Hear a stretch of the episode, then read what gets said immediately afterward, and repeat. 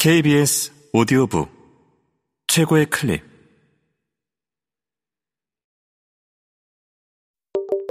KBS 오디오북.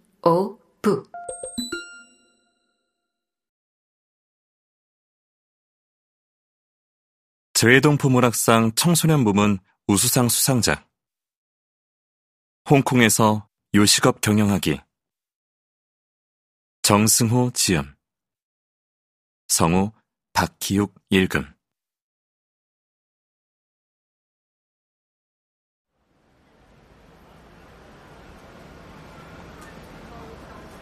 홍콩에서 산 지 10여 년이 지났습니다. 홍콩에서 보낸 시간이 한국에서 보낸 시간보다 더 많은 지금은 홍콩이 제 고향이나 다름없습니다.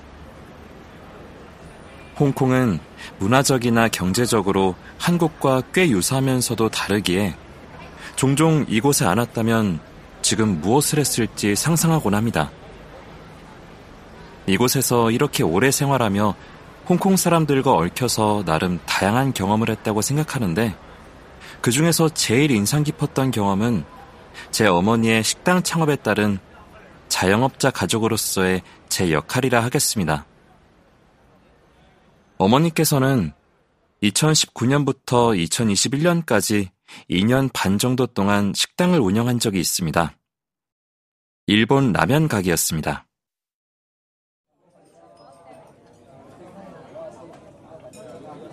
레스토랑 라이선스도 따고 가게 인테리어도 하고 창업을 주도한 라면 본사 사람들과 회의도 하며 희망찬 출발을 하는 듯 분주해 보였습니다.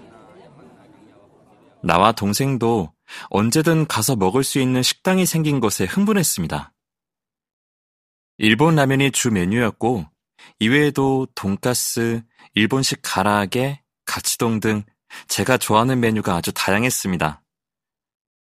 그런데 결론부터 말하자면 어머니는 2년 반 동안 단 한 번도 수익을 내지 못하고 아주 낮은 값에 가게를 넘기고는 이제 살았다며 좋아하셨다는 것입니다. 저도 이를 보고 요식업의 운영은 생각보다 훨씬 어려워서 라면 한 그릇으로 수익을 내고 외국에서의 창업은 그 불확실성이 높다는 것을 알았습니다.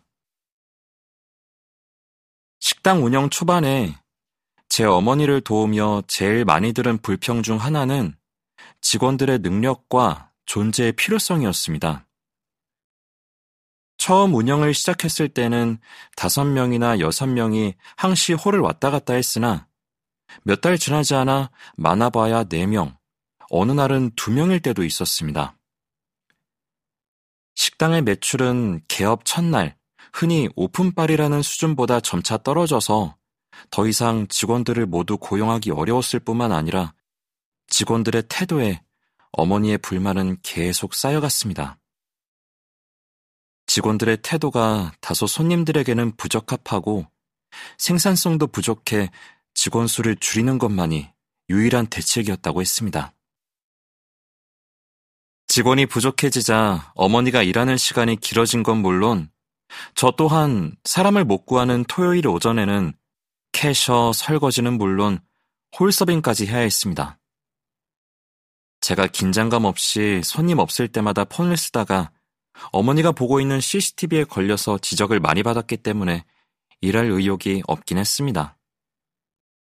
그래도 아쉬운 마음에 저를 쓸 수밖에 없었는데 여기서 확실히 알게 된 점은 원하는 시간에 일할 직원을 찾는 건 요식업에서 굉장히 어렵다는 것이었습니다. 뿐만 아니라 식당 운영에는 예상치 못한 어려움이 많았습니다.